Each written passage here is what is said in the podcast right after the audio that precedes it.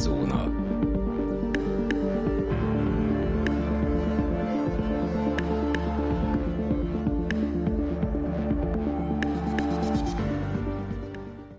Köszöntjük a kedves hallgatókat, ez itt a Szürke Zóna Podcast. A mikrofonnál Rezső, valamint állandó vendégem Dani. Sziasztok! A mai napon az intézményi paranoiáról fogunk beszélni.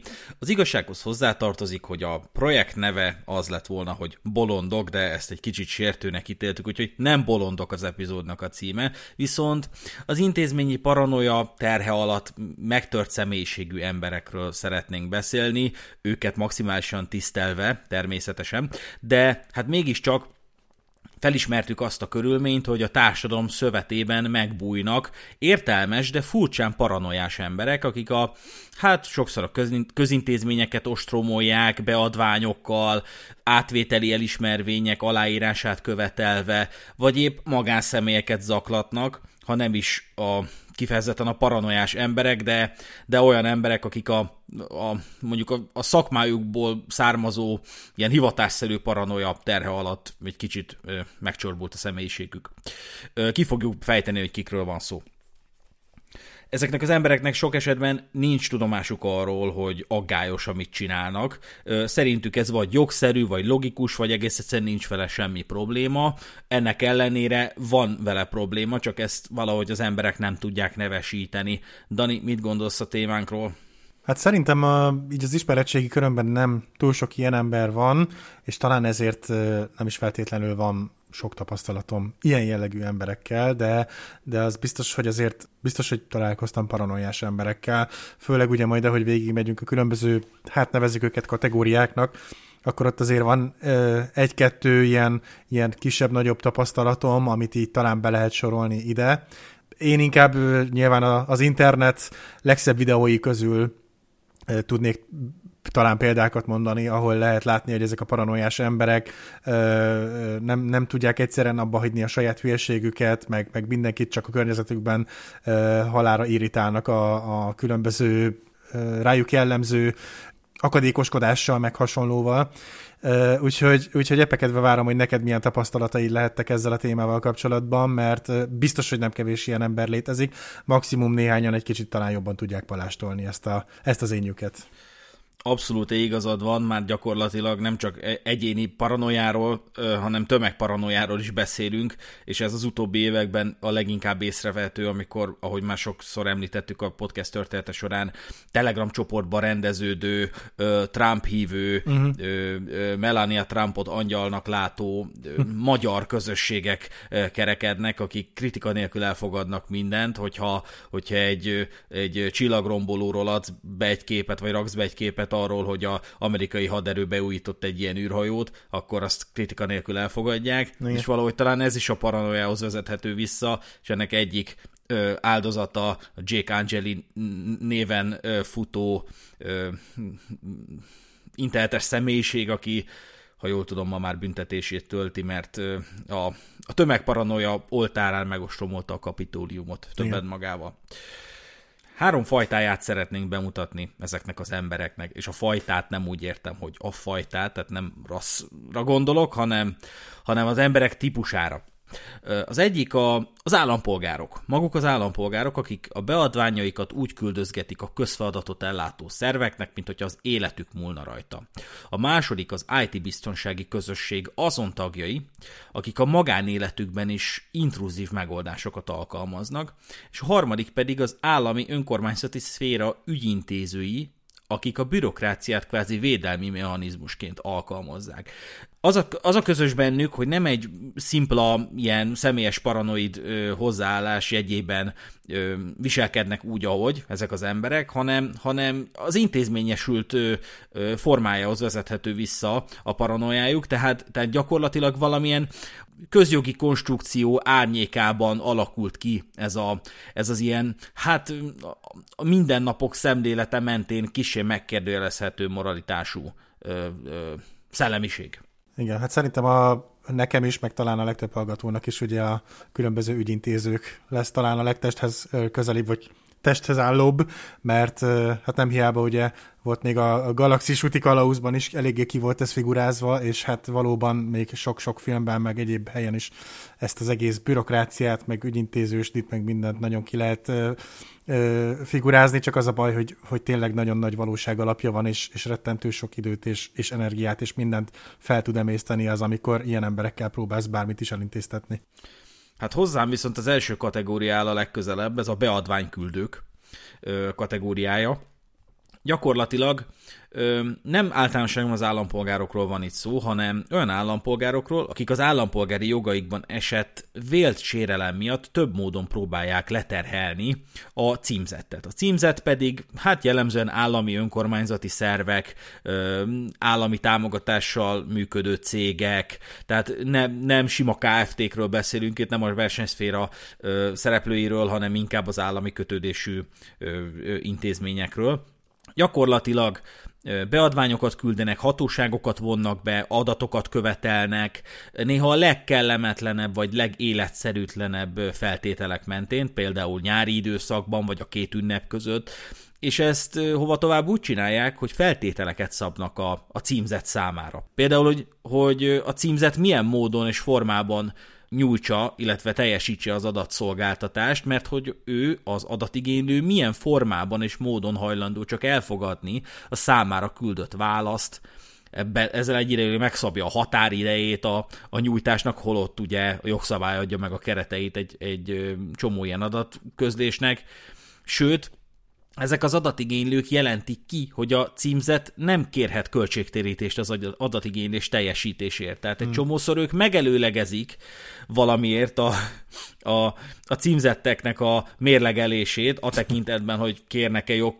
költségtérítést, vagy nem, vagy saját hatáskörben meghatározzák, hogy hány nap határidő belül teljesítik ezt az adatigénylést. Ugye ez egy, ez egy nagyon komplex táblázat, hogyha az infotörvény alapján indulunk ki, már ha csak a közérdekű adatigénylésekről beszélünk, de akkor megbeszéljünk erről, tehát lényegében arról van szó, hogy az infotörvényünk az, ami meghatározza a szabályait a közérdekű adatigénylésnek. A közérdekű adatigénylés, említettük a Cseperi kettős gyilkosságról című sorozatunk utolsó epizódjában, hogy az gyakorlatilag egy olyan jogintézmény, ami, amely mentén te a közfeladatot ellátó szerv birtokában lévő, az általa bármilyen formában kezelt adatot, ami nem személyes adat, tehát hogyha személyes adatot igényel valaki, akkor az, az azt közérdekű adatként nem igényelheti, meg semmiképpen, másképpen, csak legfe, másképpen sem, csak legfeljebb a saját személyes adatát, uh-huh. de gyakorlatilag az, ami az állami vagy önkormányzati szernél, végsősorban a közfeladatot ellátó szernél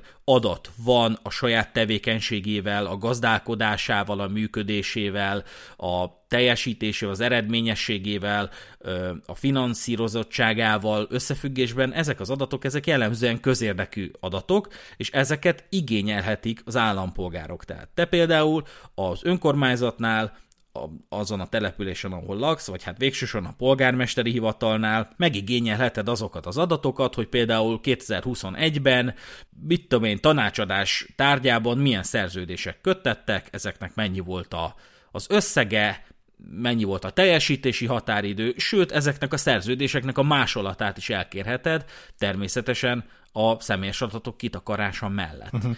És ez egy egyébként egy nagyon ö, érdekes és jól működő illetve hát jól, jól működöttségre rendel, de egyébként annyira nem jól működő jogintézmény, ez a közérdekű adatigénylés, mert hogy lehetővé teszi, hogy az állampolgár tájékozódjon. Ezt a területet úgy hívják, hogy információszabadság. Ez az adatvédelemmel egy párhuzamosan zajló történet, de nem szabad összekeverni a kettőt.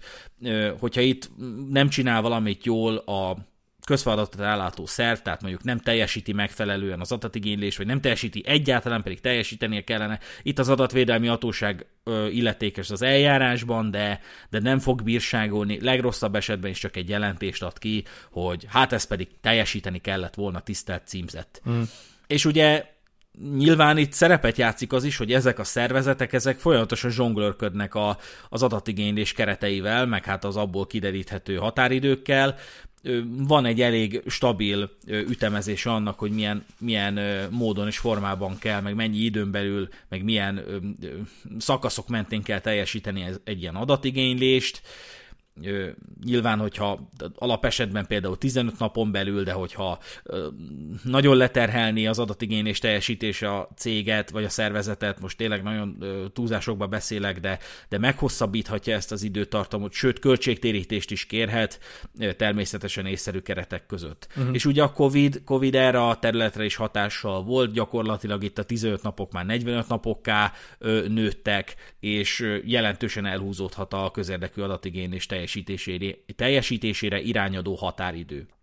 És az a helyzet, hogy ezt a jogintézményt, ezt a közérdekű adatigénylést, ezt nem átallanak az állampolgárok, aljas módon használni és visszaélni vele. Tehát például leterhelni az intézményeket. Ö, előfordul, igen, valóban előfordul, hogy egy állampolgár meg akarja szívet, szivatni a helyi önkormányzatot, vagy egy másik szervezetet, és elküld 30 közérdekű adatigénylést. Uh-huh.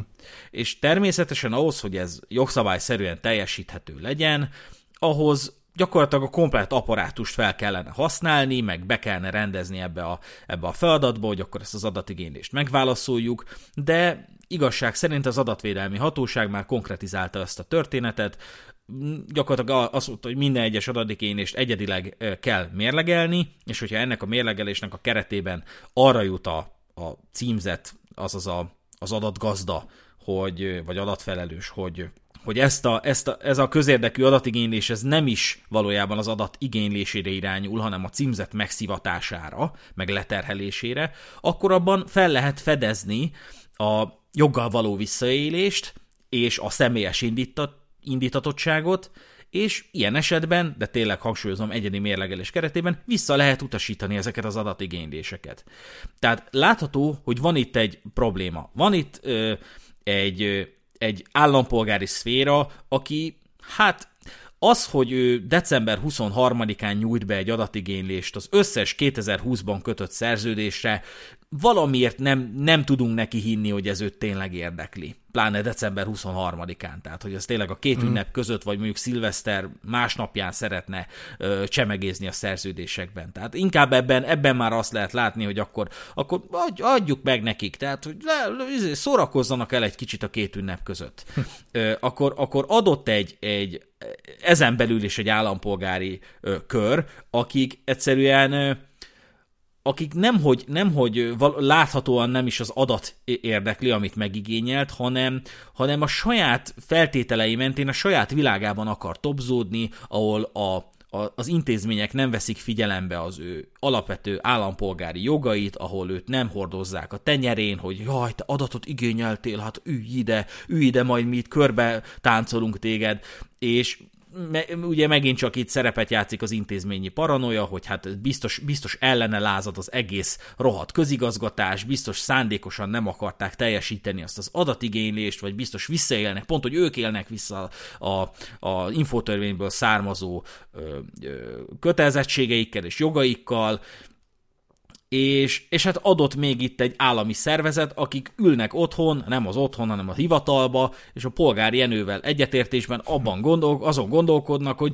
ö, valami, mit tudom, Kovács Sándor itt igényelt valamit, vissza tudjuk ezt utasítani? Ha vissza tudjuk, akkor léci, utasítsuk már vissza. És ez ugye tetten érhető a mi ö, szürkezónás podcastünk ö, keretében is, mert ugye hát beszámoltunk róla pont az előző epizódban, annak a végén, hogy megigényeltük közérdekű adatigénylés keretében azt az egyetlen információt, hogy a fővárosi törvényszék leadta-e már a illetékes közlevéltárnál a Cseperi kettős gyilkosságról szóló ügyiratot, és hogyha igen, akkor mikor, hogy erre tudjunk hivatkozni. Enne, tényleg nem a szivatás volt a szándékunk, hanem hogy tudjuk folytatni az esetleges kutatásainkat és azt a választ kaptuk hót jogszerűtlenül, hogy ez egy személyes adat, és ezért, ezért megtagadják a válaszadást. És ez természetesen, ha másnak nem hisztek, akkor legalább nekem, aki adatvédelmi szakember vagyok, természetesen ez a, annak ténye, hogy leadásra került-e már az illetékes közlevéltárnál egy ügyirat, az természetesen nem ö, személyes adat, de nyilvánvalóan otthon ült ilyenkor a fővárosi törvényszék, és azon gondolkodott, hogy minél, hogy tudja megoldani, hogy minél kevesebb munkája legyen. Hát így, hogy megkockáztatja azt, hogy az adatvédelmi hatóságnál én ezt megpörgetem, de addig is legalább nem kell dolgoznia az adatigényléssel. Igen, ezt akartam volna kérdezni, hogy hogy érzed, hogy a te esetedben az adatigénylésre mennyire vonatkozhatott ez, hogy, hogy a leterheltség, meg ilyesmi miatt azt mondták, hogy na most itt van megint egy, egy rezső, aki, aki adatot szeretne igényelni, hát végül is, hogy ha azt nézzük, akkor közel az ünnepekhez, nem tudom pontosan mikor történhetett az adat, adatigénylés, de hát végül is rád is rád lehetne húzni, hogy te most valahonnan a semmiből előkaptál egy 13 évvel ezelőtti esetet, és akkor azzal kapcsolatban elkezdtél kérdezősködni, ugye, mert hogy valójában manapság nem feltétlenül lenne relevanciája annak, amit megkérdeztél. Hát figyelj, január közepén tettem fel a kérdést, direkt figyeltem erre, hogy nehogy a két ünnep között szivassam őket, hanem amikor már elkezdődött az év. Azt gondolom, hogy ez, a, amit kérdeztem, az a, a jogszabályok által meghatározott kötelezettségeikkel összefüggő információ, nem is az érdekelt, hogy teljesítették-e a kötelezettségüket, hanem hogy, hanem hogy úgy teljesítették-e, hogy én tudok uh-huh. abból valamit profitálni, tehát tudom tovább vizsgálni azt, a, azt az ügyiratot, tudok a közlevéltárba menni, hogy akkor kérem a Cseperi kettős gyilkosság iratait, mert akkor átnézném. Tudom én, hogy 15 éven belül kellene átadniuk, de hogyha már átadták, akkor érdekelne, hogy hova, mert akkor oda mennék. És nyilván, nyilván, hogyha úgy vesszük, hogy hogy hát itt a Cseperi kettős gyilkosságról van szó, hát a vörös polip összeesküvés, uramisten, nem, nem lehet itt már mélyebbre ásni, nehogy kiderüljön ez, meg az, Igen. de hogyha meg úgy, úgy nézzük meg, akkor megmondhatjuk azt, hogy hát ők aztán itt, itt egy, ilyen, egy ilyen több ezer oldalas ügyirattal kapcsolatban ők aztán már nem fognak itt semmit se dolgozni. Hiába, hiába kér akármit az állampolgár, meg hiába megilleti őt a jog, hogy kérjen, vagy kérdezzen, nem fogjuk megkönnyíteni az ő dolgát. És hát gondolom, hogyha még futsz egy pár kört, akkor annak sem lett volna feltétlenül ö, eredménye, mert hogy oké, okay, hogy még itt rákérdezel, ott rákérdezel, és már gyakorlatilag már minden a kezedben van, és tényleg az adatigénylés jogos lenne, még gondolom, akkor is biztos kitalálnának valamit. Ö, hát igen, én egyébként ha ezt bejelenteném az adatvédelmi hatóság felé, akkor a hatóság az ezt kivizsgálná, már pedig köteles rá, és ezt meg is tenné egyébként, ebben biztos vagyok, hogy ezt nem hagyná el, megkérdezné a fővárosi törvényszéket, hogy miért nem teljesítette ezt az adatszolgáltatást, az válaszolna valamit, hogy hát én ezt ebben a személyes adatokat véltem felfedezni, szóval én ezért megtagadtam az adatszolgáltatást, és a legrosszabb, ami történt, hogy az, adat, az adatvédelmi hatóság egy, közé tesz egy jelentést, vagy akár közé se teszi, csak nekem elküldi, hogy kedves Rezső, kedves fővárosi törvényszék, a Rezsőnek a kérdését, kérését, adatigénylését, azt teljesíteni kellett volna. Uh-huh. És ez, ez a legrosszabb, tehát hogy ebben a témában az adatvédelmi hatóság sosem bírságol, és nyilván az ilyen politikailag kitett ö, ö, szférában, tehát például a helyi önkormányzatoknál nyilván ezt is érdemes azért elkerülni, mert ez nem jár értelmszerűen adatvédelmi bírsággal, de például egy ellenzéknek nagyon-nagyon jól jön, hogyha egy ilyen jelentést tud lobogni lobogtatni, uh-huh. hogy elmarasztalta az adatvédelmi hatóság az önkormányzatot, mert nem teljesítette az adatigénylés, pedig kellett volna. Nyilvánvaló, hogy a polgármester megtagadja a jogszabályi kötelezettségeit, mondjon le erkölcsi alapon. Tehát, hogy Igen. Ez, ez, egy, ez egy ilyen közegben természetesen egy nagyon hasznos eszköz, egy ilyen jelentés. Uh-huh. De egyben alá kell írnunk, hogy az állampolgárokkal is nagyon-nagyon nehéz tud lenni, mert sok esetben nem együttműködőek. Azt akarják belelátni, illetve végső soron a címzettel is beláttatni, vagy jobb esetben igazoltatni, hogy ez egy összeesküvés. És ezzel sajnos a szakmai életem során is elég gyakran találkozom, ugyanis hiába nekem adatvédelmi tisztviselőként nem ez a, nincs ezzel összefüggő feladatom, tehát nekem hozzá se kellene szólnom a közérdekű adatigénylésekhez, végsősorban az információs szabadság területéhez, de mégiscsak úgy hozta a sors, hogy nincs kihez fordulniuk ilyenkor az ügyfeleimnek, hát hozzám fordulnak, végsősorban az infotörvényből származó kötelezettség, meg, meg terület, meg szabályozás, úgyhogy kiműveltem magam, és hát gyakorlatilag ezt egy olyan tényezőként fogom fel, ami egy pluszpont nálam, amivel minél aminek a jegyében minél később fog bekövetkezni az, hogy szerződést bontsanak velem. Mert, mm. mert akkor ez a terület is az enyém, nem fizetnek érte többet, de, de legalább, legalább ez is szerződésben tart minket. És valóban látom ezeket az adatigényléseket, és látom, hogy, hogy egy csomószor a, a,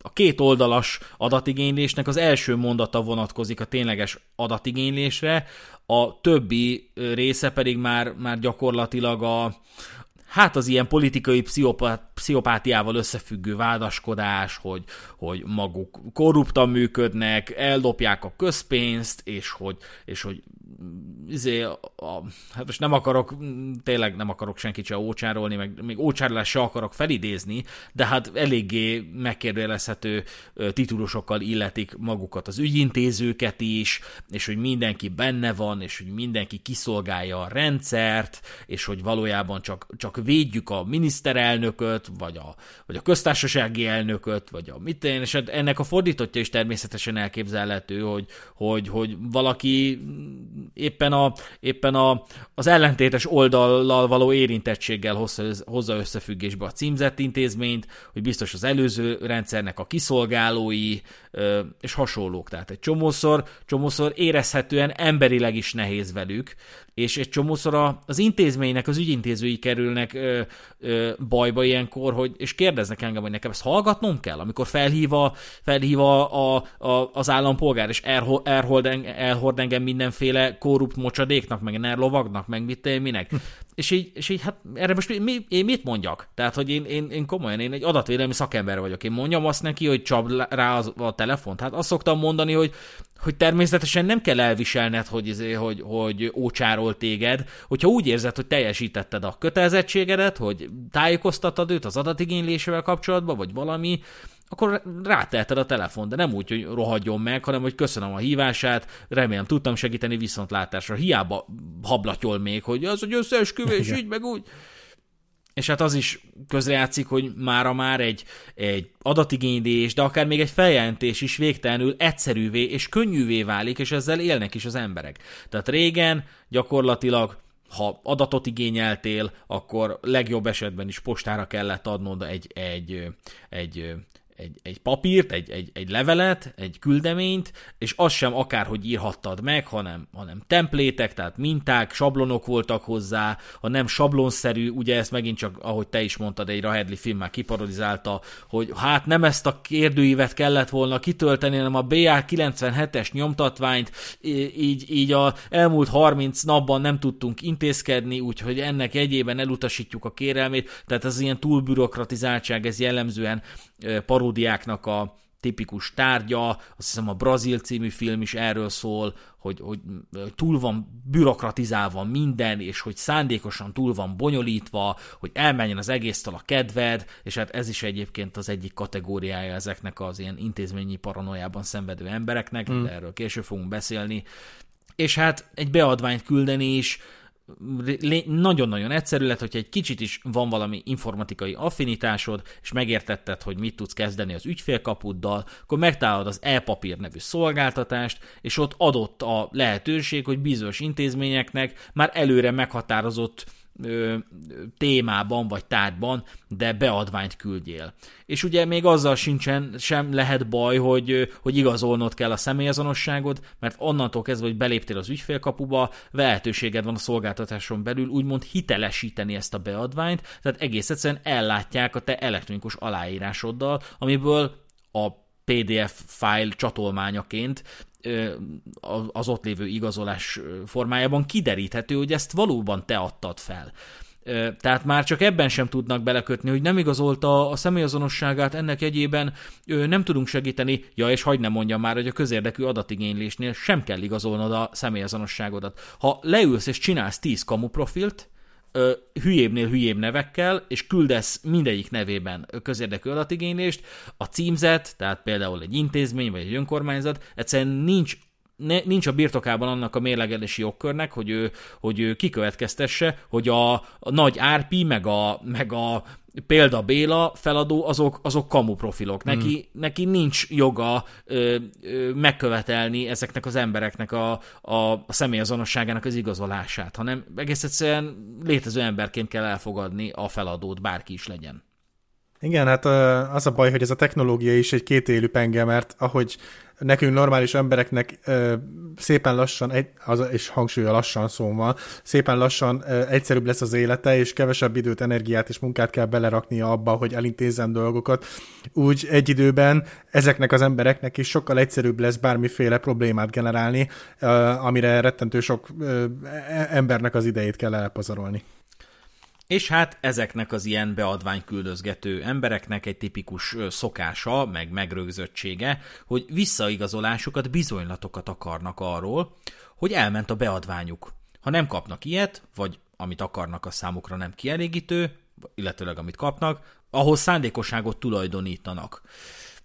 Mondok egy példát. Egy ismerősöm állami szervnél dolgozik, és azt mesélte, hogy bejött egy ember a jogász végzettségű lányával hozzájuk, és közölte, hogy bizonyítékai vannak arról, hogy egy közjogi méltóság ellen, szándékosan nem nevezem meg, de merénylet készül.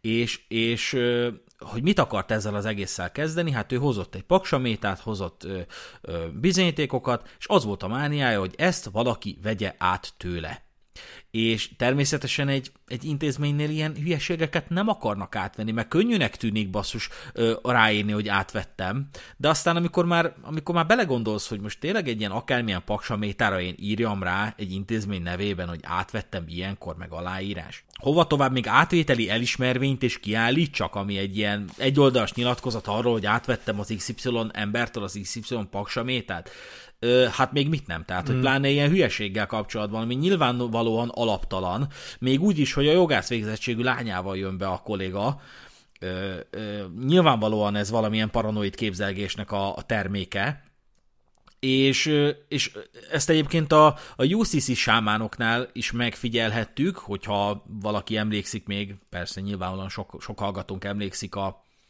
Magyarország tagadók című dupla epizódunkra, ott azért hát vannak olyan tulajdonságai azoknak a szektásoknak sajnos, pláne a, szektavezetőknek, így például Herédi Mihálynak, aki videót készít arról, hogy át akarja vetetni a UCC szerinti cáfolati nyilatkozatokat, meg udvarias értesítéseket a közjegyzővel, és hát szerencsétlen nem győzi már nyüstölni, hogy, hogy de vegy át, de vegy át, és, és érezhetően ilyenkor ezeknek az embereknek sok esetben csak egy valamire van szüksége, hogy valaki igazolja, hogy, hogy átvette. Tehát ilyenkor addig nem nyugszanak, amíg át nem veszi tőlük valaki azt a paksamétát, és talán ez oldja a szorongásukat, vagy csillapítja a kényszereiket, de mindig arról lehet szó, hogy lobogtatni akarnak valamit. Hogy az XY szervezet átvette tőle a bizonyítékait, a UCC szerinti udvarias értesítését, mert hogy az, az, ez az átvétel, ez legitimálja őt, legitimálja a rögeszmét, legitimálja a hitvilágát és nem csak legitimálja, de igazolja a létezését is. Tehát nem véletlen, hogy egyetlen egy normális jogi jogi közegben született okiraton sem szerepel a nem létező UCC-re való hivatkozás, mert onnantól kezdve gyakorlatilag létezővé válik az a, az a, az a fiktív jog. Csak hogy más példát ne említsek. Igen, nekem is abszolút ez a Magyarország tagadók epizódjaink jutottak eszembe, hogy, hogy mennyire erőszakosan próbálják rátukmálni akár a rendőrre, vagy akárki másra ezeket a több nem is tudom, több oldalnyi dokumentumot, de vagy 20-30 oldalas dokumentumokat, aminek semmi alapja nincsen, vagyis hát nyilván biztos valami van, mert ugye mindig ebbe kapaszkodnak ebbe a vékony ö, ö, kapcsokba, ahol, ahol berántanak egy-egy törvényt, vagy akármit, és akkor ezekre építik az egész hülyeségüket, és hogy ugyanakkor meg, amikor például mi meg megpróbáljuk felvenni, vagyis hát leginkább te ugye megpróbáltad felvenni a kapcsolatot velük, a nagy sámányaikkal, meg mindenkivel, akkor meg teljesen elzárkóznak, ne, egyáltalán nem, nem működnek együtt, meg semmi. Tehát, hogy így, így teljesen azt érzed, hogy ez az egész egy tök egyoldalú dolog, hogy csak ők, ők pusolják ezt a dolgot, és nyomatják, nyomatják, és rád akarják erőltetni, de hogyha ha már bármilyen szinten együtt kell működni, akkor meg akkor teljesen elzárkóznak. És ugye gyakran ö, találkozom a hivatásomnál fogva is ilyen ö, beadványküldözgetőkkel, ö, pláne, hogy ö, egy csomószor a nem adatvédelmi vonatkozású beadványaikból, tehát például a közérdekű adatigényléseikből ö, származtatnak konkrétan adatvédelmi beadványt is, most csak hogy egy példával éljek, közérdekű adatigénylést ad le a kolléga, azt, ö, azt megválaszoljuk, tehát valahogy valamilyen választ adunk, és, és a, a válasz miatt ő, vagy a válaszunkban ő valamilyen adatvédelmi sérelmet, az ő mit önrendelkezési jogának a sérelmét véli felfedezni, úgyhogy küld emiatt nekem, mint adatvédelmi tisztviselőnek, egy hozzáférési jogra vonatkozó kérelmet, vagy egy tájékoztatási jogra vonatkozó kérelmet, ne adj Isten egy törlésre vonatkozó kérelmet, hogy akkor az általam képviselt szervezet, mint adatkezelő, az ezzel összefüggésben adjon neki tájékoztatást, hogy törölje a személyes adatait. És ugye ezt viszont meg már rohadtul komolyan kell kezelni, mert kemény milliókba, tízmilliókba kerülhet az a szervezetnek, hogyha ez egy ilyen ö, ö, adatvédelmi érinteti jogérvényesítést nem kezel megfelelően. Mm és eleve már én is találkoztam azzal, hogy hüledeznek az emberek, hogy de nem kapnak visszaigazolást, de amit kapnak, az nem megfelelő, de amit letöltenek a mit milyen rendszerből, az, az nekik nem kielégítő, azt ők nem tudják lobogtatni, akkor hiába, hiába nyugtatom meg őket, hogy egyébként ehhez nekem nincsen közöm, mert én az adatvédelmi tisztviselő vagyok, meg ne nekem mondja. Egyből elkezdi mondani, hogy ez nyilvánvalóan egy összeesküvés, hogy nyilvánvalóan az a bűnbanda, akit ő fel akart jelenteni, az akarja megakadályozni, mert az együtt dolgozik a államaparátussal, és hogy ez természetesen egy összeesküvés, mert a Ploftják gyumurvány ö, település melletti ö, kukorica maffia az egyértelmű, hogy összedolgozik dolgozik a belügyminisztériummal, tehát ilyen szintre lemegyünk. Mm és akkor, és akkor jönnek basszus azok a beadvány küldők, akik kell kapcsolatban kérdezem, mert hogy ugye ebben, ennek a sztorinak a végén eljut hozzám is a beadvány, mert mondjuk adatvédelmi nyavaját csinálnak belőle. Nagy Isten az adatvédelmi hatóság kérdezi tőlem, hogy mi a franc van ennek a kollégának a beadványával, mert hogy panaszkodott a hatóságnál. És akkor felhívom én is a közvetlen kollégáimat, hogy figyelj, erről a beadványról te tudsz valamit, vagy erről az adatigényléről igényléről tudsz valamit, és akkor azt mondják a kollégák, hogy hát tudnod kell róla, hogy bolond. És mert, mert hogy előfordul, hogy basszus, a kollégáim személyesen ismerik ezeket a beadványküldőket, és ennek ellenére úgy csinálnak a beadványküldők, mint hogyha egy, ez egy hivatalos közeg lenne, és nem lehetne semmi, semmi. Tehát mondok például egy, egy példát, egy beadványküldőt az én kollégám ö, felhívott a saját telefonján, de nem érte el, mert személyesen ismerik egymást, uh-huh. majd a privát e-mailjére írt neki, hogy szia, tudunk beszélni? És ez a csávó, ez, ez, ez, ez bejelentette ezt az adatvédelmi hatóságnál, hogy mi kiadtuk az ő elérhetőségét a kollégánknak, aki magánszemély minőségében ráírt erre az emberre, és hogy milyen jogon, milyen jogalap mentén merészeltük mi kiadni a kollégánknak magánszemély formájában a, az ő elérhetőségét. Hmm. És akkor tudod, megkérdezed a kollégát, hogy ezzel most mi van, és azt mondja, hogy hát ismerem ilyen konferenciákról, és bolond és bolond. De annyira nem bolond, hogy ne tudjon megírni egy beadványt az adatvédelmi hatóságnak. És akkor ezek a fajta emberek azok, akik, akiknek basszus saját személyes pecsétjük van. És e, ezzel most megint gondolkodjunk el. Elvileg a japán kultúrának a része, hogy ott a magánszemélyeknek pecsétjük van. Mm. De, de itt basszus legfeljebb a cégednek van pecsétje, vagy a, vagy a általad képviselt intézménynek, vagy az egyesületnek van pecsétje. De a magánszemélyeknek, mint Daninak vagy Rezsőnek nincsen pecsétje. De valaki basszus elmegy Kovács János minőségében, és kér egy Kovács Jánosos pecsétet. Igen. Igen, ezek a végletek, amiben már nem igazán akarunk belegondolni és akkor ugyanide köthető vissza az a jelenség, amikor a beadvány küldőnek a mit tudom, három soros beadványa után van egy két oldal hosszú disclaimer a levelében, a, akár az e-mailjében is. Ö, egyrészt egy adatvédelmi záradék, és az már elég súlyos, amikor az állampolgár küld neked egy adatvédelmi záradékot, illetőleg egy elektronikus ügyintézésről szóló záradék is, hogy az, a neki címzett leveleket milyen hitelességgel hajlandó csak elfogadni. Hmm. És ezt, ezt elemezzük ki, mert hogy ugye mindenki találkozhatott már a, a, az ilyen hivatalos levelekben, meg az ilyen cégek által küldött levelekben, akár hírlevelekben is egy ilyen, a levél alján egy ilyen disclaimerrel, egy ilyen privacy témával, hogy ez a levél bizalmas, a benne lévő személyes adatokat megilleti a védelem, amennyiben nem ön ennek a címzetje, úgy úgy kérem törölje a levelet, és jelezze ezt a problémát, meg effélék, de az állampolgár azt írja bele, hogy ön a levelem címzetje köteles a diszkréció, illetve az adatvédelem szabályai szerint kezelni a személyes adataimat, ezzel ellentétes magatartás jogkövetkezményeket fog maga után vonni, és hova tovább büntető feljelentést, sérelemdíjra és jogsértéstől eltétásra való beperlést illetve az adatvédelmi hatósághoz fordulásomat fogja maga után vonni.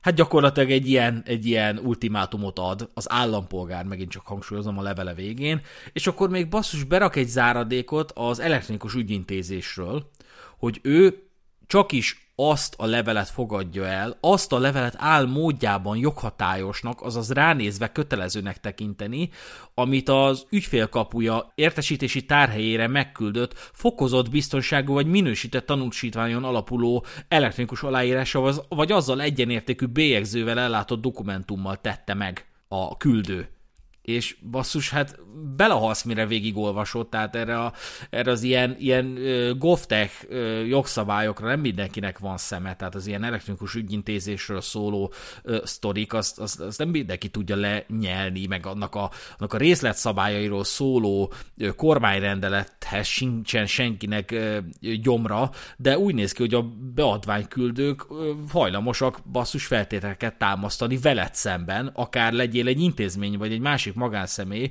hogy miképpen küldjed neki a levelet, mert ő csak miképpen hajlandó ezt joghatályosként elfogadni. Egyébként ezeknek mennyi valóság alapja van, illetve ezt hány különböző helyről szabhatják össze? Hát jó kérdés, mert szerintem ezek, a, ezek az áradékok úgy születnek meg, hogy így tobzódnak ezek az emberek a paranoiájukban, uh-huh. utána néznek a GDPR-nak, oda, utána néznek az EU-ügyintézési törvénynek, abból ki bogarásznak valamit, de hát természetesen ennek nincsen, nincsen ereje, tehát hogy, hogy a, a, mit az intézmények úgy fognak küldeni ennek az embernek levelet, ahogy jónak látják, és ahogy szerintük az szabályos. Tehát, hogy ez az ember hiába mondja azt, hogy hát pedig ezt nem az ügyfélkapumra való értesítéssel küldték meg, mm. szóval én ezt nem veszem, nem tekintem joghatályosnak, attól az még tud joghatályos lenni. Tehát ez ugyanolyan, mint a Magyarország tagadók, hogy, hogy nem, nem fogadják el Magyarország jogszabályait, attól az még hatályos rájuk, attól függetlenül, hogy nem fogadják el és hogy egy csomószor ugye ezeknek az embereknek nem csak a paranoiájuk ö, ö, manifestálódik ezekbe a beadványokba, hanem, hanem a, a kormányzó hatalom elleni harag, gyűlölet és mm, egyéb indulat. Tehát gyakorlatilag ezek az emberek nem ritkán ellenzékiek, vagy talán még annak se kell lenniük, de, de egész egyszerűen haragszanak a, a, a regnáló kormányra, és, és, és ennek, a, ennek a realizálódása mindez a dolog, hogy beadványt küldünk, jól megszivatjuk, jól kérjük a, a visszaigazolást, ünnepek előtt 15 nappal, december 23-án vagy a nyári szünet alatt végig folyamatosan hetente két beadvány, csak hogy tudja, tudja az Orbán Viktor hol a helye. Tehát ez, na és ez, ez az a helyzet, hogy nem tudják ezek az emberek, hogy, hogy ezek a beadványok, ezek iszonyatosan sok szavazatot tudnak hozni a kormánypártnak. Uh-huh. Mert ők azt hiszik, hogy az Orbán Viktor civatják meg azzal, hogy egy állami intézménynek, mondjuk egy emminek küldenek december 23-án ö, beadványt. De értelmszerűen nem az emmi fogja ezt megválaszolni, azt, a, azt az adatigénylést, tehát nem az intézmény, hanem az intézményben dolgozó normális emberek, akik csak szeretnének a munkaidejük végére jutni, és hazamenni a élettársukhoz, hogy együtt nézzék a Netflixet. Igen. És ezek az emberek, amikor december 23-ához közeledve meglátják, hogy valaki az Orbán Viktor iránt érzett haragjában elküldött 30 beadványt, ezek olyan moskosú fognak leszavazni a Fideszre a legközelebbi választáson. Eh, ahogy az egyik főnökön mondta egyszer, hogy ilyen, ilyen beadványoknál az is fideszes lesz, aki addig nem volt. Igen. Tehát, hogy ez pont, pont, hogy, pont, hogy egyébként a, pont, hogy, pont, hogy a, a kormány tartja, tehát a kormánypártot tartja a kormányon ez a, ez a hozzáállás, nem hogy megszivatná. Hát szerintem valahol ez volt felfedezhető a Hillary meg Trump esetnél is, hogy, hogy a, annyira erőszakosan tolta a Hillary a kampányt, meg, meg úgy tényleg ez a ö, csomó youtuber, meg content creator, meg mindenki beállt mögé, akiknek úgy ilyen szinten nem feltétlenül adsz a szavára, mert mégiscsak gameplay videókat csinálsz csávókám, 25 évesen és milliómos vagy, miért kéne a te, te példádat követnem, mikor teljesen uh, valótlan a, a te példád, és szerintem valahol ez, ez ütötte, itt ütötte meg a bokáját a Hillary Clinton, hogy a Trump meg ugye teljesen ilyen kicsit szarok bele, meg ilyen lazább stílusa volt, és, és én, én ezt is beleláttam, hogy ez is rásegíthetett erre az egészre. Így van. Beszéljünk is a másik kategóriájáról a, a intézményi paranoiának. Gyakorlatilag, ahogy megígértük, az IT biztonsági szakemberekről is fogunk beszélni. Természetesen ez, ez a véleményünk nem minden IT biztonsági szakemberre terjed ki, elvégre magam is információbiztonsági szakértelmel is rendelkezem. Az IT biztonság, de mindinkább az információbiztonság területén, ez a két terület értemszerűen nem ugyanaz, de észrevehető, hogy sok a bolond. Magam is tagja vagyok ennek a szférának, és ennek jegyében sikerült felismernem, hogy igen, sok a bolond. Nem azt mondom, hogy mindenki bolond, hanem, hanem egy-egy konferenciára elmész, és látsz olyan arcokat, akik hát például ballonkabátban ülnek a zárt teremben, vagy két szemüveg van rajtuk, vagy töltőkábelek lógnak ki a táskájukból, onnan töltik az egyik kábellel a telefonjukat. Tehát egész egyszerűen ez ilyen ITBN, B-Sites, Hacktivity, ilyen konferenciákon így, így látod ezeket a srácokat, és még csak nem is arról van szó, hogy, hogy, hogy mondjuk ilyen igénytelen ilyen hacker srácok, hanem ilyen 50-es, ilyen deresedő halántékú monuszok, akik, akiket így nem tudod hova tenni, hogy de öregem, miért van rajtad két szemüveg? Mm. Miért? És így nem, nem érted basszus, és, és a, a szakmámnak köszönhetően is ismerek ilyen nagyon furcsa embereket, tehát hogy nem az, tehát tényleg nem, abszolút nem arról van szó, hogy tényleg igénytelen vagy, vagy, vagy hogy csinál, hanem egészen iszonyat ilyen, ilyen elidegenítő furcsa dolgai vannak. És ezen gondolkodtam, hogy ez, hogy ez miért lehet. Ez miért lehet? Ez, ezt egyébként nem csak én találtam ki, ezt több helyről hallottam már, hogy sok a bolonda az információbiztonság területén. És arra jutottam, hogy annak oka, hogy így megbolondul egy szakma több képviselője, szerintem magában a szakmában keresendő. És hát végső soron felismertem, hogy az IT biztonságtól paranoiássá válsz. Uh-huh. Mert hogy elkezded eleinte komolyan venni az alapvető információbiztonsági elvárásokat. Tehát ha már ezen a területen mozogsz, akkor már például te is a magánéletedben elkezdesz figyelni a jelszavaidnak a biztonságára, azok legyenek szép hosszúak, cserél le gyakran, beállítod a kétfaktoros autentikációt még a Google-ben is, minden fiókodhoz más jelszót használsz, és elkezdesz figyelembe venni, visszatartod a személyes adataidat, elkezdesz nem mindent posztolni Facebookra, meg nem mindent kiírni, minden információt magadról az egyéb közösségi médiás felületedre, hanem ezeket visszafogod, meg nem, nem iratkozol fel a hírlevélre, elkezdesz figyelni arra, hogy azért nem kell minden adatot tudni rólad. És a hivatásodban is elkezdesz ezekre az alapvető elvárásokra figyelni. figyelni. Tehát például bezárod az irodád ajtaját, hogyha elmész onnan, hogyha látsz egy ismeretlen kollégát, akkor bekérdezed, hogy mi járatban, hol van a belépőkártyája, kicsoda egyáltalán, mm. elkezded zárolni a gépedet, amikor fel, felállsz onnan, elkezdenek haragudni rád a közvetlen kollégáid, hogy miért kellett bezárni a szobát, én nem viszek magammal a kulcsot, amikor lemegyek a büfébe. Ebből ugye lesznek ilyen surlódások, de hát mégiscsak te egy információbiztonsági szakember vagy, neked el kell kezdened példát mutatni, hogy már pedig igenis zárolnod kell a gépet, mert hogyha odafér valaki, akkor akkor bármilyen e-mailt írhat a nevedben, akár a főnöknek is, és te hozzáférhet a céges adatokhoz, vagy személyes adatokhoz, és akkor ez információbiztonsági kockázat, és hát ugye megint csak mondtam kockázat, tehát elkezdesz kockázatorientált megközelítést is ö, nyújt, ö, ö, tanúsítani, és ez a hozzáállás egész egyszerűen rádég. Egyre kevésbé tudsz már elengedni, kényszerekké, szokásokká válnak ezek a magatartási formák, elkezdesz mindenhova kockázatokat, fenyegetéseket vizionálni, elkezded azt hinni, hogy a hackerek folyamatosan az adataidra átsingóznak, és szépen lassan meghajlik ebben a személyiséged. És ennek a sztorinak az a vége, hogy elmész egy konferenciára, és két szemüveget veszel fel, de akkor már le se veszed a ballonkabátodat, mert miért?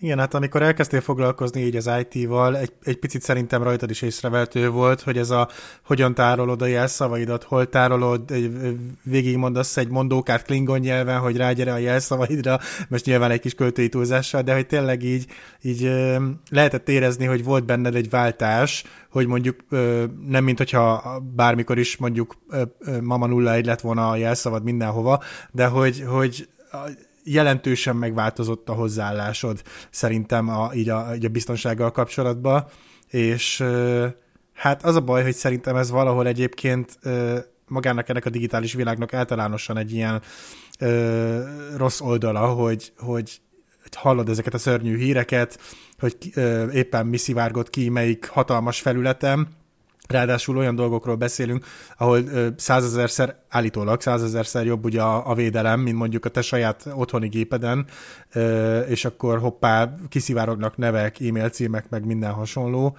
Mondjuk azt is hozzá kell tenni, hogy szerintem sok ember azt sem veszi észre, még akkor is, hogyha IT-n belül dolgozik, hogy te, mint egy, egy, egy ember, aki otthon csinál valamit a számítógépén, klasszisokkal kisebb célpont vagy azoknak az embereknek, akik kárt tehetnek benned. Én legalábbis nekem ez az általános véleményem. Igen, és egyébként nekem meg olyan élményeim vannak, hogy ugye ismerek közvetlenül információbiztonsági szakembereket, sőt, sőt az is fennáll, hogy egy ügyfélnél én adatvédelmi szakember vagyok, és egy másik ember az információbiztonsági szakember.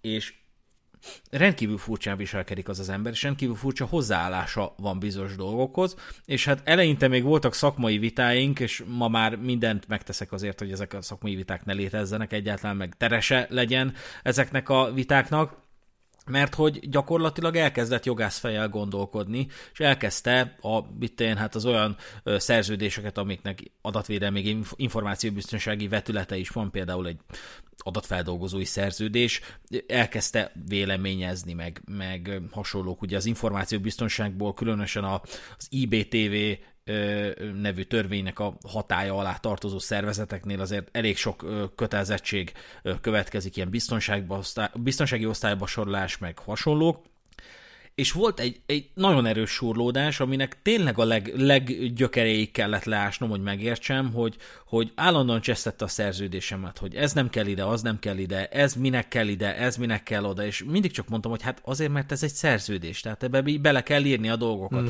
És mondta, hogy de hát nem kell bele, hát ott van a jogszabályban, meg efélék. És rájöttem, hogy az ő világában egy szerződésnek úgy kell kinézni, hogy fél oldal az egész, bele vannak írva a szerződő feleknek a legminimálisabb adatai, és egy, egy sor, hogy minden, minden rendelkezés a polgári törvénykönyvben szerepel. És, és hát ez természetesen a, a jogász szakmának a, a teljesen a, a, hogy mondjam, a, a, a megcsúfolása és az ellentétes irányba megy a, a, az, tehát azzal szemben, mint amerre például a jog tudomány megy, hogy azért nem arról van szó, hogy túl kell ö, szabályozni minden, de azért alaposnak kell lenni egy szerződésnek is. És ezeket, ezeket gyakorlatilag ezeket nagyon nehéz volt feloldani, mert ez nem csak egy olyan dolog, hogy, hogy hát figyelj, én nem értek a, nem értek a joghoz, de, de én azt gondolom, hogy talán így kellene, de ha te vagy a jogász, akkor én ezt elfogadom. Mm. Nem, basszus, a végletekig elment, és a végletekig, basszus, oldalakon keresztül kellett érvelnem neki, hogy miért kell ö, benne hagyni azt az öt oldalt a, az adatvédelmi, vagy a adatfeldolgozói szerződésben, csak hogy egy példával éljek. De ismerek egy szakembert is, aki egy hatalmas magyarországi cég információbiztonsági vezetője, tanít a közszolgálati egyetemen, és a, az információbiztonsági közösségi programoknak is rendszeres látogatója, hova tovább előadója mm. is, és egy ilyen ismert név a szakmában. És már a legelején kiderült számomra, hogy az előadásaiból kitűnik egy valami, hogy egy olyan világban él, ahol akár a pár száz fős település kisboltja által kezelt adatokra is high-tech berendezésekkel leselkednek az arctalan hackerek. Tehát, hogy gyakorlatilag az előadásaiban, meg hát a, az oktatásaiban is olyan technológiákat nevez meg, mint mint az informatikai fenyegetések potenciális forrása, amik alsó hangon is több millió forintba kerülnek, és nagyjából egy kamion is kell hozzá, amiben el lehet rejteni. Mm. És azoknak a szerveknek, akiknek vagy azoknak a szerveknek a képviselőinek, akik, akik itt Magyarországon egy-egy ilyen tényleg ilyen állami intézménynek a, az információbiztonsági szakemberei, azoknak ezek nem életszerű ö, szövegek, nem életszerű el, előadás, hogy igenis számítanod kell arra, hogy az ilyen ultrahangos rezonancia kifigyelő berendezéssel a te adataidat ki akarják figyelni, és hogy ez, ez ennek van realitása, és hogy ez, ez egy nagyon magas kockázat, és hogy ennek megfelelő ö, forrásokat is kell erre allokálni, és a gyakorlatilag szakemberek is mondják erre az emberre, hogy, hogy, hogy gyakorlatilag nem ezen a világon él, meg hát más szakembertől is azt hallottam, hogy, hogy tényleg, tehát hogy, hogy a, a hackerek ezek tényleg, tényleg a, rászánnanak 100 millió forintot, több 100 millió forintot arra, hogy a akármilyen magyarországi intézménynél kihallgassanak valamilyen ultrahangos technológia mentén egy, egy, egy beszélgetés, vagy valami adatot. Hát, és akkor ezt is mondják, tudod, hogy hát ennek a pénznek az abszolút töredékért lefizetsz egy takarítónőt, és adsz neki egy pendrive-ot, hogy menj be a főnök szobájába, és ez dug be Igen. a gépébe. És, és én, én teljesen le voltam hídalva, hogy ez a csávó ez nem ezen a világon él. És, és más, más oktatók is mondták, hogy, hogy, hogy, hogy ez, ez, ez szerint mindenhol mindenkire hackerek leselkednek. Igen. És hát azért egy kicsit kritikával élnék a egyes IT-biztonsági szakemberek embereket illetően is, de nem mindenkit, de az ilyen, minden, tehát nem mindenkire nézve szeretnék kritikával élni, de észrevettem egy jelenséget, amit kíváncsi lennék egyébként a hallgatóknak a véleményére, hogyha van, akkor a Szürke Zóna kibeszélő című Telegram csoportunkba írjátok meg, de ugye azok az IT-biztonsági szakemberek, akik ilyen security analyst irányba indulnak el, vagy etikus hackerek akarnak lenni, vagy hova tovább etikátlanul akarnak hackerkedni, de úgy elkezdenek ismerkedni a Kali Linux-szal, meg, meg használják ezeket a célszoftvereket, és akkor így sniffelnek, meg osint szerinti módszerekkel kifigyelik, meg gyűjtik az adatokat, meg elkezdenek ezekkel kokettálni. Mondom, hivatásszerűen van, hogy ezeket a módszereket akarják megelőzni, vagy arra hivatott az ő szervezeti egységük, vagy pont, hogy az ő cégüket arra bízzák meg, hogy ilyenekkel gyakorlatilag a sérülékenységeit egy szervezetnek így feltárják, átvilágítsák de bizonyos ilyen emberek elkezdik, elkezdik ezeket az intruzív módszereket a magánéletükben is alkalmazni, de ennek az aggájait nem érzékelik. Mondok egy példát. Ö, ahol dolgozom, ott rengetegen dolgoznak még rajtam kívül. És amikor elkezdtem ott dolgozni, akkor a LinkedIn-en elkezdtem a szintén ott dolgozó embereket így bejelölgetni. Nem ismertem őket közvetlenül, de hogy adatvédelmi tisztviselő vagyok, hát ennek a pozíciónak az az átka, hogy téged mindenki ismer, de te senkit nem ismersz, neked mindenki keresztneveden köszön, hogy hogy vagy Rezső, vagy te vagy az adatvédelmi. És hát így LinkedIn-en elkezdtem bejelölgetni embereket, és hát elkezdtek így a bejelölések így tendálni így az IT-biztonsági szekció felé, és pár ilyen fiatal ilyen IT-biztonsági szakembert a cégemnél így, így, így bejelöltem. És az egyik visszaír nekem, hogy hát azért így ismeretlenben nem szokott, nem szokott visszajelölni, de hát most kivételt tesz, és elkezd egy ilyen beszélgetést kezdeményezni velem a chatben, és azzal kezdi a beszélgetést, hogy elkezdi a zenei érzlésemet elemezni. És elkezdi azokat az előadókat mondani, meg sorolni, akiket én hallgatok, illetőleg elkezd a c kapcsolatban írni nekem, hogy hát ő is kokettál a C-Sharp-al meg effélék. És így gondoltam is, hogy egyrészt honnan, honnan a francból van neked információd ezekről, uh-huh. másrészt miért ezzel kezdjük a beszélgetést? És aztán rájöttem, hogy hát ő ő rám küldött valamilyen célszoftvert, vagy egyéb módon így kiszniffelte a velem kapcsolatos információkat, hova tovább megnézett a, a, megnézte a YouTube-os profilomat, megnézte a nyilvános ö, lejátszási listáimat, ott volt egy ilyen, hogy C-sharp ö, oktatás, nyilván azt így mit feliratkoztam rá, vagy elhelyeztem egy ilyen ö, tanulni fogok belőle ö, listán, hogy akkor ezt, ezt, ezzel majd így foglalkozzak, mert hogy programnyelv, meg mit tudom, és nem figyeltem arra, hogy ezek legyenek privát lejátszási listák, és ő, és ő kikereste a velem kapcsolatos információkat. Tehát, hogy ő érezhetően arra, hogy ő, ő felnyissa a Kali Linuxot, és így, és így beírja az én nevemet, és, és megnézze, hogy mit lehet rólam találni a világhálón, ő erre nem úgy tekintett, hogy hát ez ezért mégiscsak egy olyan módszer, ami, ami, amivel nem illik egy beszélgetés vagy egy ismerettséget kezdeni, hanem neki ez egy ilyen szakmai lépés volt. Neki ez egy információszerzés volt valakiről. Ne, számára ez egyenértékű volt azzal, hogy engem megkérdez szóban, hogy és mi a foglalkozásod, hol laksz, hallgatsz, mi, milyen zenéket szeretsz. Neki, neki ez egy olyan művelet volt, amivel ő a mindennapjaiban információkat szokott gyűjteni, hát akkor a magánéletében is információkat gyűjt uh-huh. velem kapcsolatban. És természetesen mm, eszemágában sem volt neki válaszolni, mert nem fogok vele olyasmiről diskurálni, amit én nem mondtam el neki, hanem egyéb módon megtudta. De ő ennek nem tudta felmérni az intruzív jellegét, hogy ez mennyire behatol a, az embernek a privát szférájába. Igen. És akkor beszéljünk a harmadik kategóriáról, ezek pedig az ügyintézők. Hát Dani mondta, hogy neki, illetve hát neked, Dani, elég közeli mm. élményed van ö, ezekkel az emberekkel kapcsolatban, akkor esetleg számolj be róla az élményeidről. Hát az a helyzet, hogy, hogy azért az évek alatt nem kevésszer fordult elő, hogy akár önkormányzatokba, vagy, vagy akármilyen egyéb hivatalba ugye folyamatosan akadályokba ütközök, vagy ismerőseim, családtagjaim akadályokba ütköznek, mert hogy érzem, egy kicsit megragadtunk a 20. században, és hogy, hogy nagyon erősen ragaszkodunk ahhoz, hogy, hogy mindent papíron háromszor kinyomtatva, aláírva, meg stb., és, és, és kötjük az ebet a karóhoz, és pont nemrég, talán most tavaly év az egyik ismerősömnek volt egy ilyen esete, hogy különböző szűrővizsgálatokra kellett elmennie, de valami négy vagy öt különböző vizsgálatra, és az első orvos, aki megadta a, az első papírt, már mondta, hogy hát vinni kell ö, ilyen képeket, olyan dokumentumokat aláírva, kinyomtatva, meg ilyesmi, akkor ugye eljutott a második helyre, akkor onnan is tovább küldték, és ezt majdnem minden egyes ponton el kellett játszani,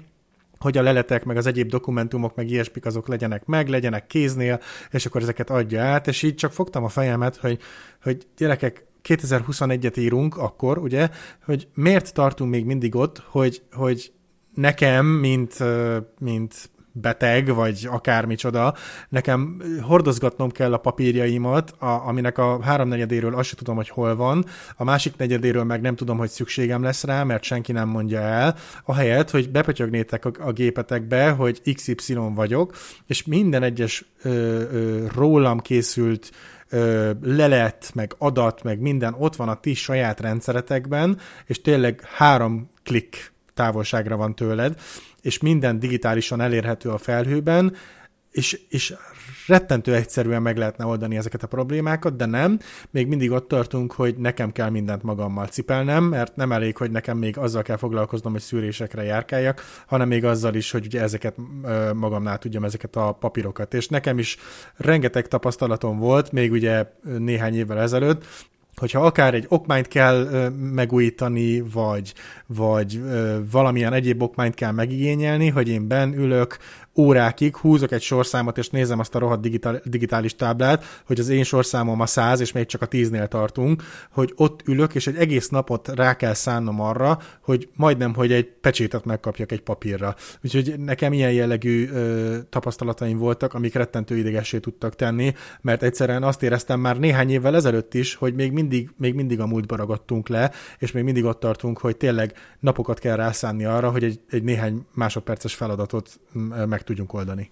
Hát nekem is egyébként nem ritka élményem, hogy az ilyen hivatali önkormányzati vagy egészségügyi ügyintézők gyakorlatilag a bürokrácia mögé bújnak, és azonnal személyeskednek, tehát azonnal sértegetnek, uh-huh. azonnal ö, megharagszanak rád, nem ritkán egyébként segélyhívón érzem azt, és ez egy ilyen több irányból hallott élmény, hogy, hogy, hogy hívsz valakihez mentőt, akkor, akkor ott mondják, hogy jó, egy óra múlva tud kiérkezni, vagy valami ilyesmi, és akkor, és akkor az első alkalom, amikor visszakérdezel, vagy nem tudsz pontosan válaszolni, vagy nem azt mondod, hogy a hatos megállójában hanem a, hév, a villamos megállóba, azonnal elvesztik a türelmüket, és azonnal, azonnal kikelnek magukból, azonnal dühösek, és te, aki ott bassz, basszus kiszolgáltott helyzetben vagy, mert valakihez mentőt hívtál, meg ilyesmi, nem vagy abban a helyzetben, hogy megmond neki, hogy hölgyem, mit képzel magáról? Mi? Mit képzel magáról, hogy fel, felháborodik azon, hogy én magán, magán keresztül mentőt hívok egy ismerősemhez, vagy akárkihez. És Egyébként is az önkormányzati, persze ezeken az ügyintézőkön semmi fogás nincsen, és egyébként is az önkormányzati jellegű, meg ilyen, ilyen tényleg ilyen állami ügyintézőknél megfigyelhető, hogy, hogy alapvetően ők nekik nincs joguk semmit se csinálni, nekik ö, nincs lehetőségük saját hatáskörben eljárni, természetesen csak a méltányosság kérdésében, tehát amikor azt mondod, hogy nem tetszene tudni segíteni egy kicsit, uh-huh. vagy nem tetszene tudni eltekinteni attól, hogy fél napot kicsúsztam a határidővel, ilyesmi, és akkor az a válasz, hogy bár tehetnék valamit, Igen. tehát ezek a jogszabályok, ezek ennyire szigorúak. És van egy másik kategória, amikor, amikor egész egyszerűen alapvetően jogos ö, cselekményeidet, vagy alapvetően jogszerű módszereidet nem fogadják el. Ilyen például, a, hogy, hogy ritka eset, de hogy nem fogadják el az elektronikus aláírásoddal a nyilatkozatot. Mm. És ennek az egyik esete, amikor egyszerűen nem értik a technológiát, és jobb inkább nem elfogadni, mint szenvedni azzal, hogy megértsék. Tehát, tehát ők például papíron kérnek egy, egy, egy nyilatkozatot, hogy nyomtasd ki, írd alá és add be. És akkor te meg mondod, hogy, hogy jobb ötletem van, nem nyomtatom ki, nem írom alá, és nem adom be, hanem elektronikusan aláírom, aláírom az AVDH segítségével, az azonosításra visszavezethető dokumentum hitelesítés segítségével, amiről ugye már többször beszéltük, hogy mindenkinek van, akinek van ügyfélkapuja, és egy szenzációs dolog, és így adod le és ezzel még erősebb is lesz a hitelessége a nyilatkozatnak, mint hogyha csak papíron aláírnád, mert úgy csak sima bizonyító ereje van az elektronikus aláírásnak, minősített tanúsítványon alapuló elektronikus aláírásnak viszont teljes bizonyító ereje van, ami egy sokkal erősebb bizonyító erő a, a, a jog világában. És az egész egyszerűen beleütközöl abba, hogy hát nem, nem, papíron, papíron kell, és, és, és nem tudod neki elmagyarázni, hogy hölgyem, nem kell papíron miért mondom minden, a uram is lehet természetesen, de, de, de himnős nem, nem kell papíron, nem kell, nincs, nincs követelményű papíron, nem, az EIDAS rendelet szerint nem lehet visszautasítani egy nyilatkozatot csak azért, mert elektronikus. De, de nem fogsz tudni lemenni vele arra a szintre, hogy elmagyaráz neki, hogy a szabályok nem zárják ki, az irányadó jogszabályok sem a belső szabályok nem zárják ki az elektronikus aláírással ellátott nyilatkozatot, mert ő az, aki ezt nem fogadja el. Igen. Nem vagy abban a helyzetben, hogy te elmagyaráznék, hogy mert pedig el kellene fogadni. A másik esete ennek, amikor elfogadják, épp csak az aláírás módjába kötnek bele. Tehát például az AVDH-val nem írhatsz alá cég nevében hivatalosan, elvégre a céged az egy tőled független jogi személyiség, aminek te történetesen adott esetben a képviselője vagy. A szakma egyébként túlnyomó rész megegyezik abban, hogy akkor is azonosítható vagy az AVDS aláírásod alapján, ha az nem a céged aláírása, de például egy céged nevében tett nyilatkozatot, te, mint a céged ügy, ügyvezetője aláírod, és neked kiderül a személyazonosságod, épp csak az a, az a függő jogi viszony nem derül ki, hogy te a cégedet képviseled. De alapvetően, hogyha ezt el akarják fogadni, meg, meg, meg igazából a lehetőséget keresik, hogy te meg tud tenni ezt az aláírást, akkor el tudják fogadni, ha meg bele akarnak kötni, akkor bele fognak tudni kötni, mm. mert hogy, mert hogy a cégednek is kéne egy külön ö, elektronikus aláírás, meg hát neked is van, mint magánszemély, de ez a két dolog, ez különbözik.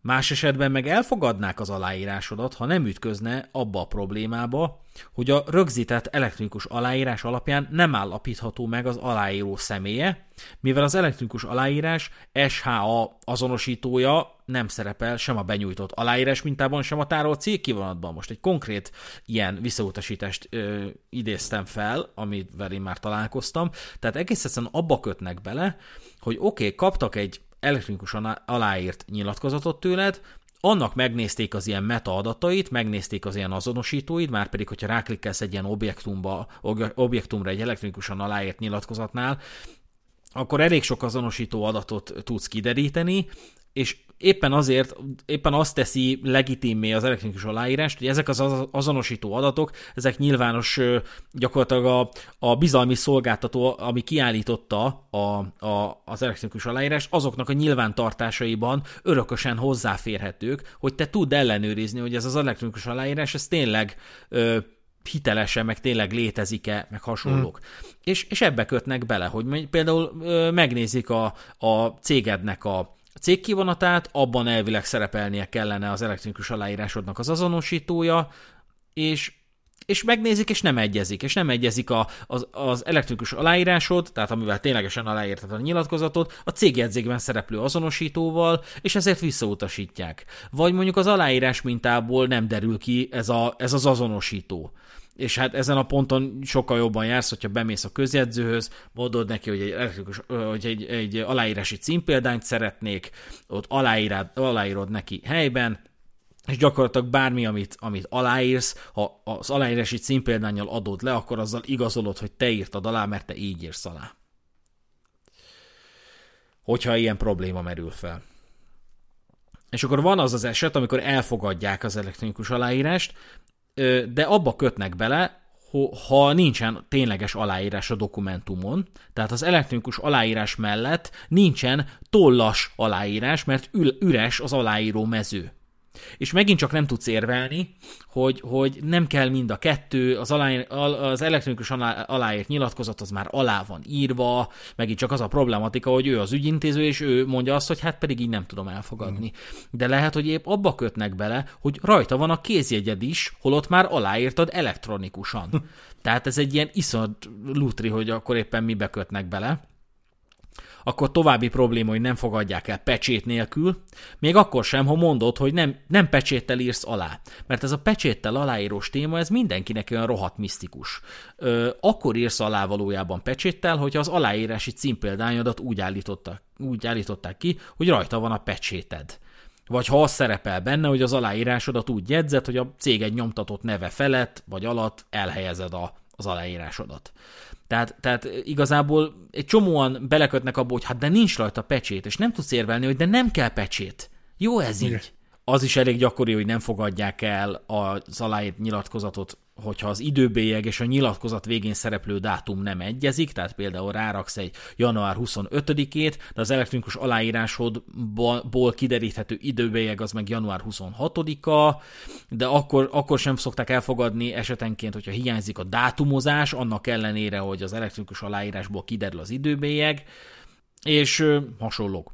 Akkor sajátos kedvencem, amikor nem fogadják ez az aláírás, hogyha képről szúrtad be, már pedig ugye az Adobe Acrobat Readernek van egy ilyen nagyszerű funkciója, hogy aláírsz egy papírra, lefényképezed, feltöltöd, és a megszólalásig pontosan gyakorlatilag be tudod onnantól kezdve szúrni, és el tudod végre engedni ezt a hülyeséget, hogy ki kell nyomtatni a nyilatkozatot, aláírod, beszkenneled, akkor papíron is megvan, meg nyomtatva, meg szkennelve is megvan, és egy csomóan nem tudják, hogy valójában ez a beszúrt aláírás, ez is megfelel a polgári törvénykönyv szerinti írásbeliség szabályainak, és ebben nagyon ritkán tudnak csak belekötni, az ügyintézők szinte észre se veszik, például, hogyha viszont már mondjuk 10 papírt írsz alá, a megszólalásig ugyanúgy, akkor már észreveszik, hogy hát ez nem stimmel, ez mint hogyha egy géppel lett volna aláírva, hát nem lesz jó, nem lesz jó. Ö, ö, inkább az van, hogy, hogy a tárhelyszolgáltatók azok, akik akik visszadobják, hogyha így adod le a nyilatkozatot, már pedig, hogyha kérsz egy domaint, akkor esetenként lenyilatkoztatják veled, hogy jogosult vagy a domain használatára. Például, hogyha egy, mondjuk a szerzői, előadói minőségedben akarsz magadnak egy honlapot. Például, hogyha én egy rezső.hu-t akarnék, akkor megkérdeznék, hogy tényleg én vagyok-e rezső, hmm. mert akkor nyilatkozzak. És akkor egyszer egy ilyen hasonló esetben küldtem egy nyilatkozatot így beszúrt aláírással, és visszadobták, hogy hát ez így nem lesz, jó papíron írjam alá. Nem tudom egyébként, hogy jöttek rá.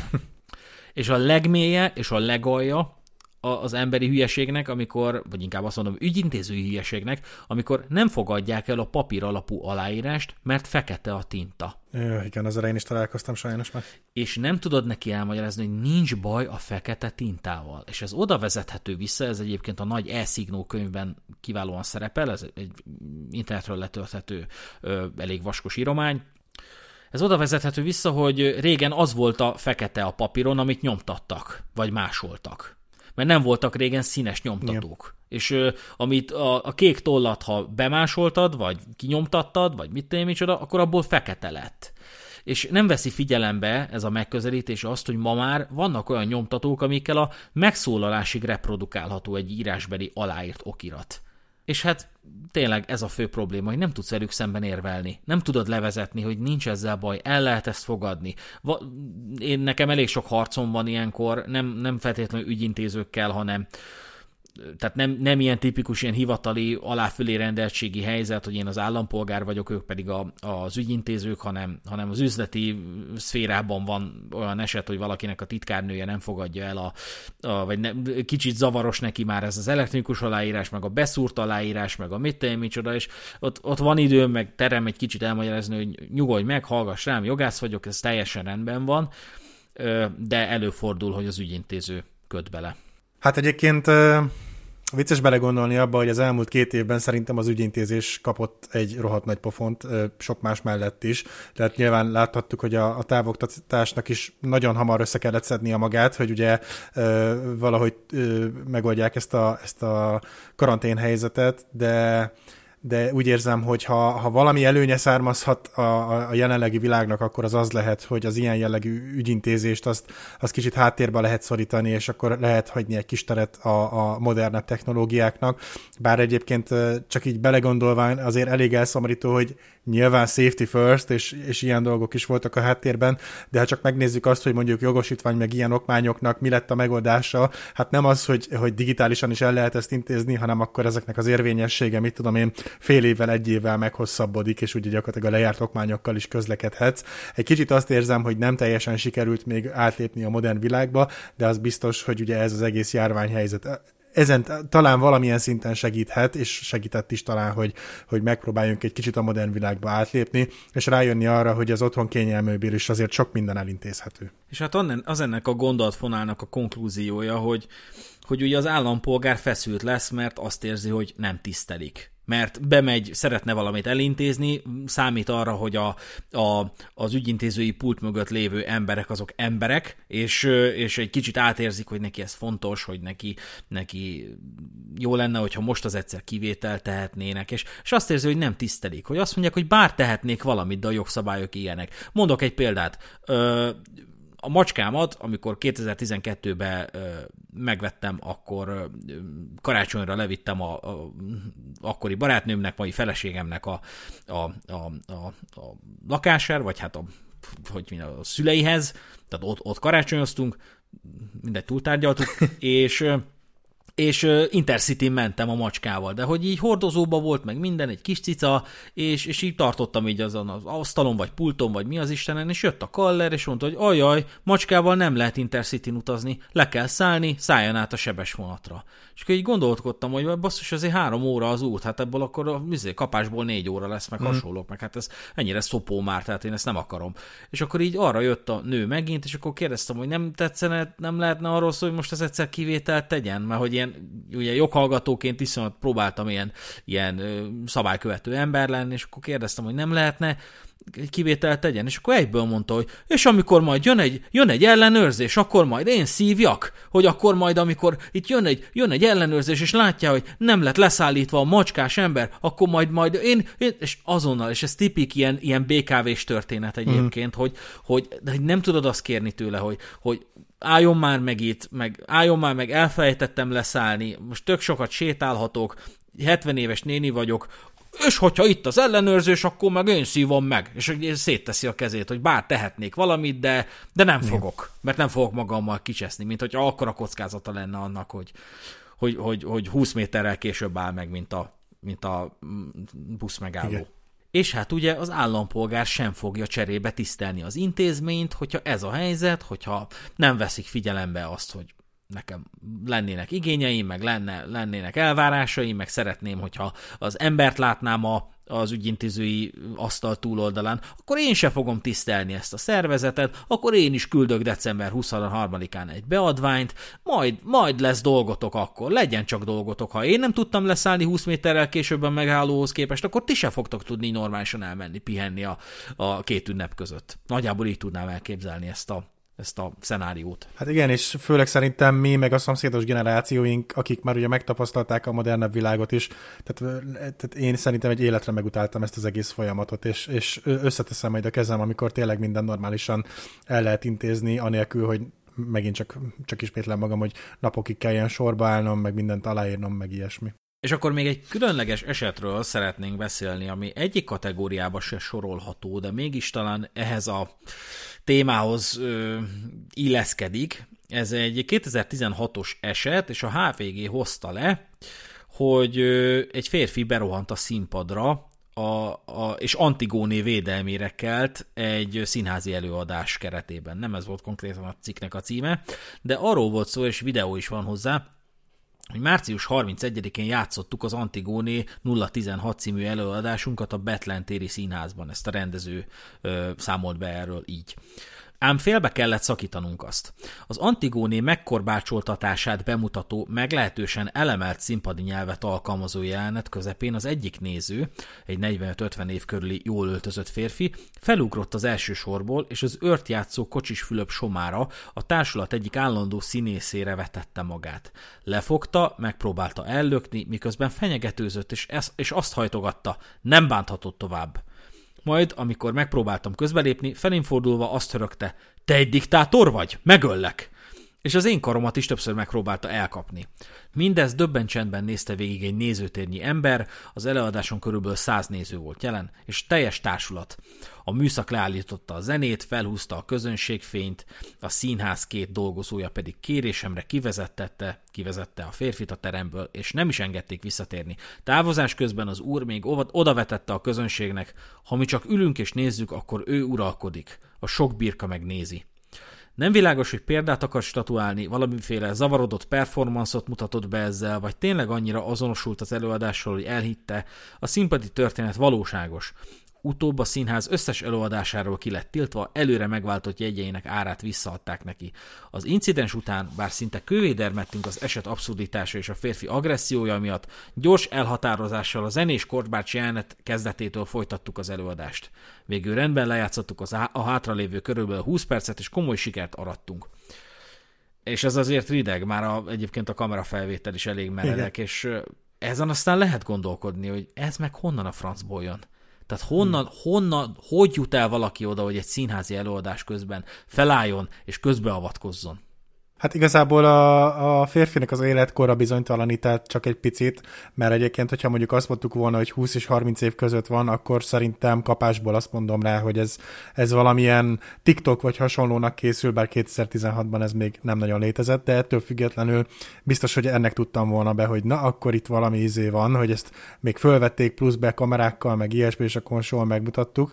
De így, hogy tényleg egy, azért egy idősebb férfiról van szó, meg úgy az egész szituáció, hát igen, egy picit komolyabbnak tűnik, és hogy ő ezt komolyabban gondolja, de hát nem is nagyon e, tudok ehhez hozzászólni, hogy ez így, ez így mi, mert, mert annyira valótlannak tűnik az egész, hogy még, még megnézem a videót, és még akkor sem nagyon hiszem el. Hát én, én gondolkodtam még annó azon, hogy lehet, hogy nem tudja elhatárolni, az adott pillanatban nem tudta teljesen elhatárolni a valóságot a cselekménytől, Na, lehet, hogy nagyon beleilleszkedett abba a jelenetbe, abba az élethelyzetbe, nagyon elkezdett azonosulni az Antigónéval, meg a színészekkel, nyilván az első sor, tehát ezek, ezeknek az ilyen stúdió kamaradrámáknak így a sajátossága, hogy így tényleg egy, annyira közel vagy a színészhez, hogy kb. a lehelletét is érzed, és az ókori az ókortól fogva a sajátossága a színpadi drámáknak, hogy, hogy ilyen kiváltságos emberek ö, olyannyira ö, rászolgálhattak arra, hogy, hogy közel üljenek az előadáshoz, hogy konkrétan az ilyen ókorban, vagy nem tudom mikor konkrétan a színpadon is ülhettek az ilyen nemesek, mm. és nem ritkán beleszólhattak az előadásba, meg, meg, meg instruálhatták a színészeket, meg gyakorlatilag a részévé válhattak, és ez egy ilyen élmény volt számukra hát gondoltam erre is, de így arra jutottam, hogy szerintem ez csak egy ilyen mezei barom. Igen. Tehát, hogy így ne, nincs, nincs ezen mit beszélni, ez egy idióta. Pontosan tudta, hogy nem, nem, nem valós a cselekmény, de, de egyszerűen nem rendelkezik szégyenérzettel, nem volt, ami megakadályozza ebben a hülye performanceban, úgyhogy felállt, és így, így megakasztotta az előadást. Mm. Lehet, hogy azt gondolta, hogy nem lesz belőle ö, ö, ö, probléma, lehet, hogy azt gondolta, hogy tökre organikus lenne az előadáshoz képest, meg hogy talán el tudja majd mesélni, hogy képzeld, én is benne voltam a darabban, de hát a valóságban ez nem így néz ki, hanem, hanem úgy, hogy megakad az előadás, mindenki ledöbben, a kiszervezi ez az ember a saját szégyenét a nézőközönségre, gyakorlatilag a színészek egyből alkalmazottokká, vagy foglalkoztatottakká válnak, gyakorlatilag nem tudják végezni a munkájukat, kiesnek a szerepből, és, és ki kell küldeni ezt a csávót, aki úgy menti a helyzetet, hogy így elmondja a közönségnek, hogy ez egy diktátor. Igen. Tehát, Úgyhogy ez lett volna az 50. számú adásunk, nagyon szép kis jubileumi szám, de Danival előzetesen megbeszéltük, hogy bármit nevezhetünk jubileumi epizódnak, csak ki kell mondanunk, hogy ez a 53. jubileumi epizódunk, szóval ez nem fog minket akadályozni, és szerintem minden epizódunk emlékezetes, szóval nem kell az 50-es epizódot ilyen ünnepi epizódra kovácsolni, de reméljük, hogy átéreztétek ennek a témának a jelentőségét, várjuk a véleményeiteket a Szürke Zóna kibeszélőbe. Köszönjük, hogy velünk tartottatok, én Rezső voltam, és köszönöm Dalinak a részvételt. Sziasztok! Sziasztok!